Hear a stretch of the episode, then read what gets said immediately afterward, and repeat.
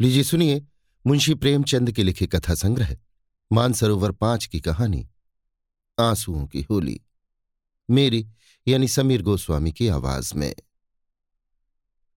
नामों को बिगाड़ने की प्रथा न जाने कब चली और कहाँ शुरू हुई। कोई यदि इस संसारव्यापी रोग का पता लगाए तो ऐतिहासिक संसार में अवश्य ही अपना नाम छोड़ जाए।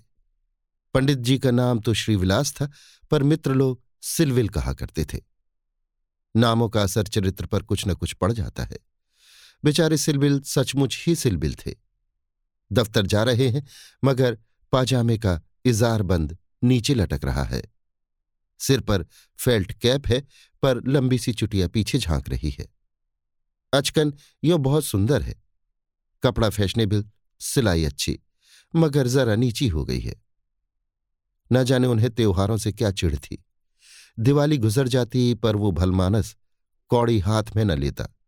और होली का दिन तो उनकी भीषण परीक्षा का दिन था। तीन दिन वो घर से बाहर न निकलते। घर पर भी काले कपड़े पहने बैठे रहते थे। यार लोग टोह में रहते थे कि कहीं बचा फंस जाए, मगर घर में घुसकर तो फौजदारी नहीं की जाती। एक आध बार फंसे भी, मगर घिघिया पुते आकर बेदाग निकल गए। लेकिन अब की समस्या बहुत कठिन हो गई थी। शास्त्रों के अनुसार 25 वर्ष तक ब्रह्मचर्य का पालन करने के बाद उन्होंने विवाह किया था।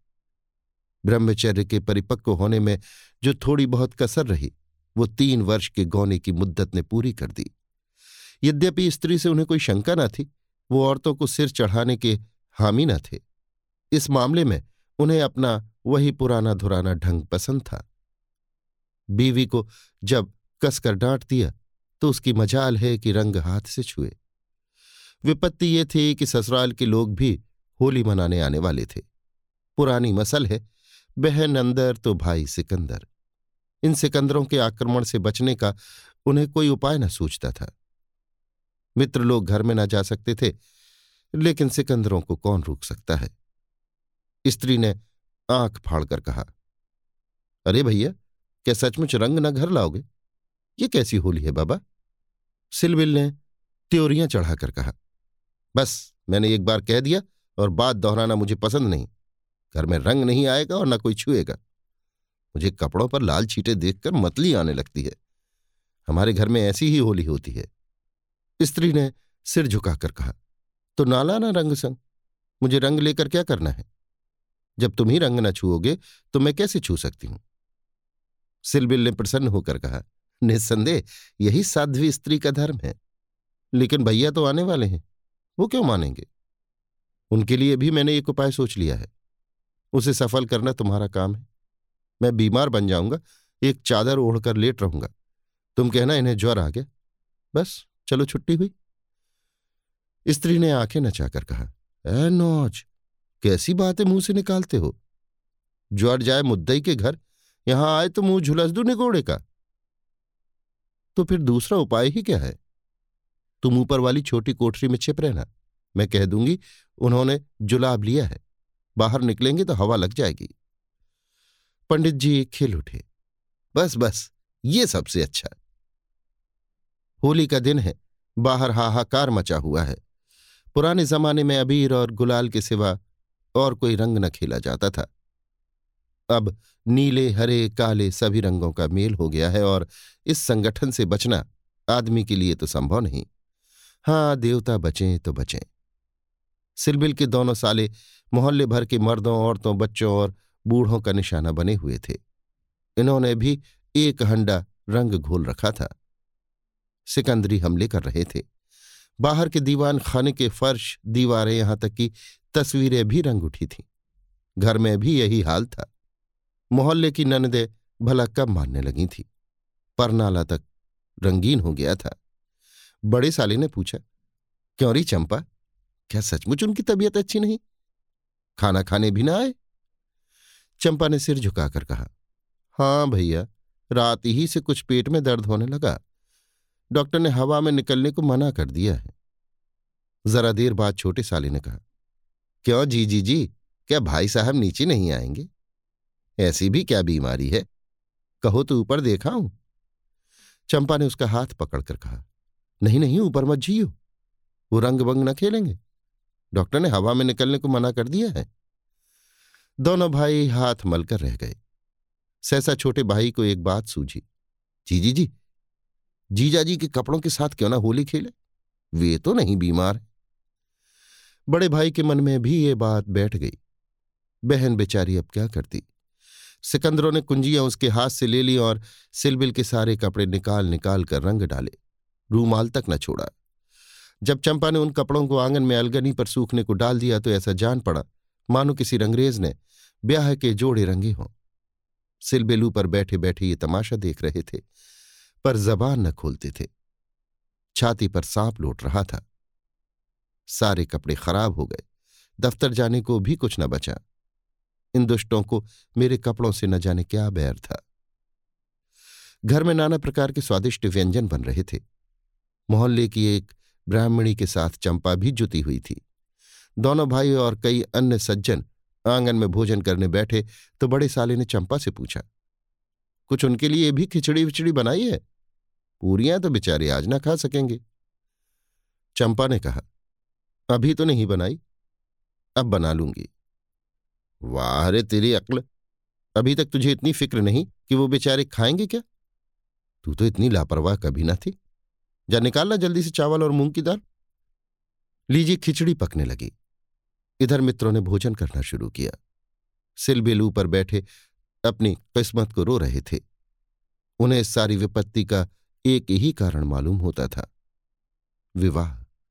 चंपा न आती तो ये साले क्यों आते? कपड़े क्यों खराब होते?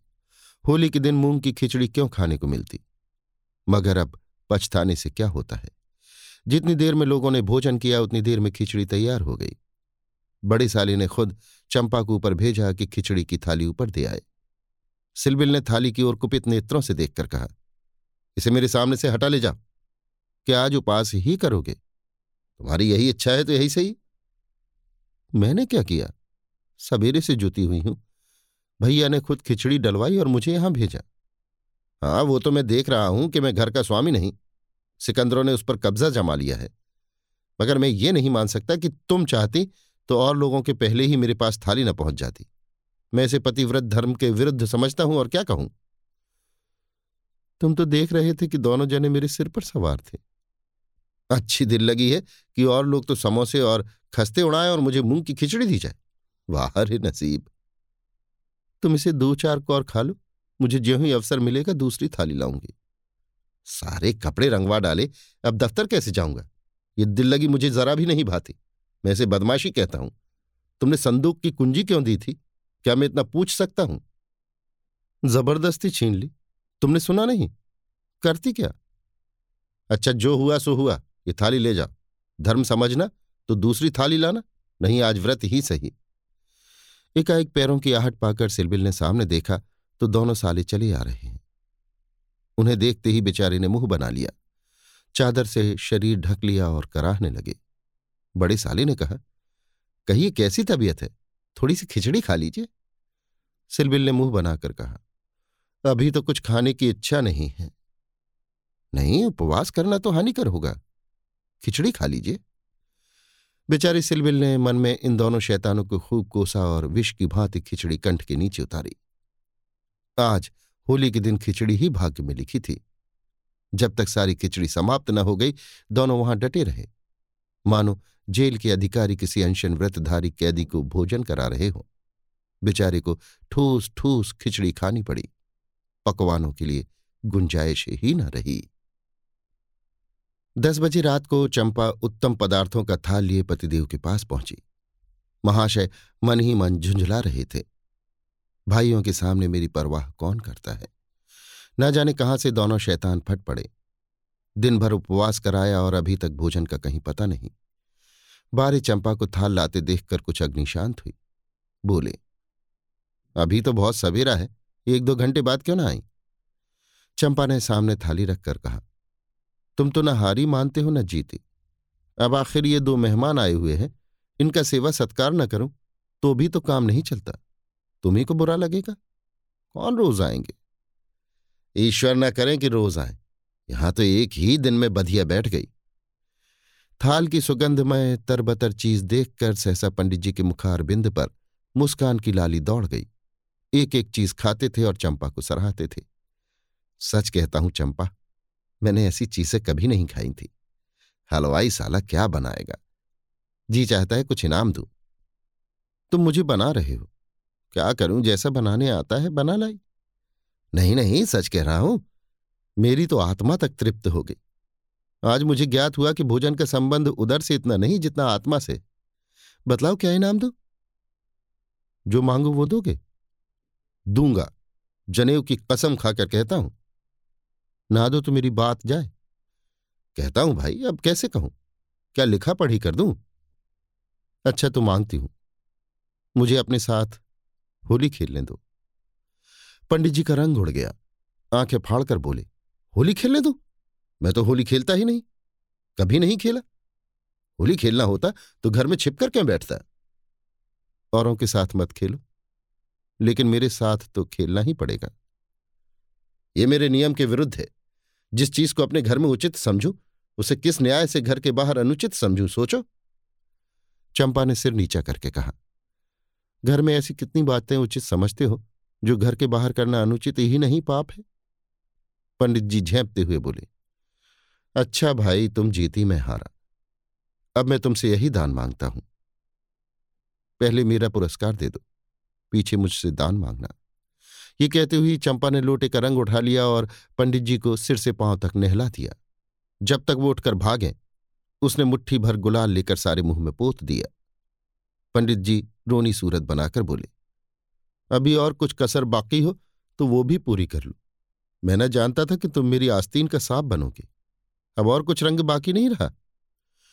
चंपा ने पति के मुख की ओर देखा तो उस पर मनोवेदना का गहरा रंग झलक रहा था। पछताकर बोली क्या तुम सचमुच बुरा मान गए हो? मैं तो समझती थी कि तुम केवल मुझे चिढ़ा रहे हो। श्रीविलास ने कांपते हुए स्वर में कहा, नहीं चंपा, मुझे बुरा नहीं लगा। हाँ तुमने मुझे उस कर्तव्य की याद दिला दी, जो मैं अपनी कायरता के कारण भूल बैठा था। वो सामने जो चित्र देख रही हो, मेरे परम मित्र मनहर नाथ का है, जो अब संसार में नहीं है। तुमसे क्या कहूँ? कितना सरस कितना भावुक, कितना साहसी आदमी था। देश की दशा देख देख कर उसका खून जलता रहता था। उन्नीस बीस भी कोई उम्र होती है, पर वो उसी उम्र में अपने जीवन का मार्ग निश्चित कर चुका था। सेवा का अवसर पाकर वो इस तरह उसे पकड़ता था, मानो संपत्ति हो। जन्म का विरागी था। वासना तो उसे छू ही न गई थी। हमारे और साथी सैर सपाटे करते थे, पर उसका मार्ग सबसे अलग था। सत्य के लिए प्राण देने को तैयार कहीं अन्याय देखा और भवे तन गए। कहीं पत्रों में अत्याचार की खबर देखी और चेहरा तमतमा उठा। ऐसा तो मैंने आदमी ही नहीं देखा। ईश्वर ने अकाल ही बुला लिया, नहीं तो वो मनुष्यों में रत्न होता। किसी मुसीबत के मारे का उद्धार करने को अपने प्राण हथेली पर लिए फिरता था। स्त्री जाति का इतना आदर और सम्मान कोई क्या करेगा? स्त्री उसके लिए पूजा और भक्ति की वस्तु थी। पाँच वर्ष हुए। यही होली का दिन था। मैं भंग के नशे में चूर। रंग में सिर से पाँव तक नहाया हुआ। उसे गाना सुनने के लिए बुलाने गया। देखा वो कपड़े पहने कहीं जाने को तैयार है। पूछा, कहाँ जा रहे हो? उसने मेरा हाथ पकड़कर कहा, तुम अच्छे वक्त पर आ गए। नहीं तो मुझे जाना पड़ता। एक अनाथ बुढ़िया मर गई है। कोई उसे कंधा देने वाला नहीं मिलता। कोई किसी मित्र से मिलने गया हुआ है, कोई नशे में चूर पड़ा हुआ है। कोई मित्रों की दावत कर रहा है, कोई महफिल सजाए बैठा है। कोई लाश को उठाने वाला नहीं। ब्राह्मण क्षत्रिय उस चमारिन की लाश कैसे छुएँगे? उनका तो धर्म भ्रष्ट होता है, कोई तैयार नहीं होता। बड़ी मुश्किल से दो कहार मिले हैं, एक मैं हूँ, चौथे आदमी की कमी थी, सो ईश्वर ने तुम्हें भेज दिया। चलो, चले। हाय, अगर मैं जानता कि ये प्यारे मनहर का आदेश है तो आज मेरी आत्मा को इतनी गिलानी न होती। मेरे घर कई मित्र आए हुए थे। गाना हो रहा था। उस वक्त लाश उठाकर नदी जाना मुझे अप्रिय लगा। बोला, इस वक्त तो भाई मैं नहीं जा सकूँगा, घर पर मेहमान बैठे हुए हैं। मैं तुम्हें बुलाने आया था। मनहर ने मेरी ओर तिरस्कार के नेत्रों से देखकर कहा, अच्छी बात है, तुम जाओ, मैं और कोई साथी खोज लूँगा। मगर तुमसे मुझे ऐसी आशा नहीं थी। तुमने भी वही कहा जो तुमसे पहले औरों ने कहा था। कोई नई बात नहीं थी। अगर हम लोग अपने कर्तव्य को भूल न गए होते तो आज ये दशा ही क्यों होती? ऐसी होली को धिक्कार है। त्योहार तमाशे देखने अच्छी अच्छी चीज़ें खाने और अच्छे अच्छे कपड़े पहनने का नाम नहीं है। ये व्रत है, तप है। अपने भाइयों से प्रेम और सहानुभूति करना ही त्योहारों का खास मतलब है। और कपड़े लाल करने के पहले खून को लाल कर लो। सफ़ेद खून पर ये लाली शोभा नहीं देती। ये कह वो चला गया। मुझे उस वक्त ये फटकार बहुत बुरी मालूम हुई। अगर मुझमें वो सेवा भाव न था तो उसे मुझे यूँ धिक्कारने का कोई अधिकार न था। घर चला आया। पर वो बातें बराबर मेरे कानों में गूंजती रहीं। होली का सारा मज़ा बिगड़ गया। एक महीने तक हम दोनों से मुलाकात न हुई। कॉलेज इम्तहान की तैयारी के लिए बंद हो गया था। इसीलिए कॉलेज में भी भेंट न होती थी। मुझे कुछ खबर नहीं वो कब और कैसे बीमार पड़ा, कब अपने घर गया। सहसा एक दिन मुझे उसका एक पत्र मिला। हाय! उस पत्र को पढ़कर आज भी छाती फटने लगती है। श्रीविलास एक क्षण तक गला रुक जाने के कारण बोल न सके, फिर बोले, किसी दिन तुम्हें फिर दिखाऊँगा। लिखा था, मुझसे आखिरी बार मिल जाओ। अब शायद इस जीवन में भेंट न हो खत मेरे हाथ से छूट कर गिर पड़ा। उसका घर मेरठ के ज़िले में था। दूसरी गाड़ी जाने में आध घंटे की कसर थी, तुरंत चल पड़ा, मगर उसके दर्शन न बदे थे। मेरे पहुँचने के पहले ही वो सिधार चुका था। चंपा, उसके बाद मैंने होली नहीं खेली। होली ही नहीं, और सभी त्योहार छोड़ दिए। ईश्वर ने शायद मुझे क्रिया की शक्ति नहीं दी। मैं बहुत चाहता हूँ कि कोई मुझसे सेवा का काम ले। खुद आगे नहीं बढ़ सकता, लेकिन पीछे चलने को तैयार हूँ, पर मुझसे कोई काम लेने वाला भी नहीं। लेकिन आज ये रंग डालकर तुमने मुझे उस धिक्कार की याद दिला दी। ईश्वर मुझे ऐसी शक्ति दे कि मैं मन में ही नहीं, कर्म में भी मनहर बन सकूँ। ये कहते हुए श्रीविलास ने तश्तरी से गुलाल निकाला और उस चित्र पर छिड़क कर प्रणाम किया। अभी आप सुन रहे थे मुंशी प्रेमचंद की लिखी कथा संग्रह, मानसरोवर पाँच की कहानी, आंसुओं की होली। मेरी यानी समीर गोस्वामी की आवाज़ में।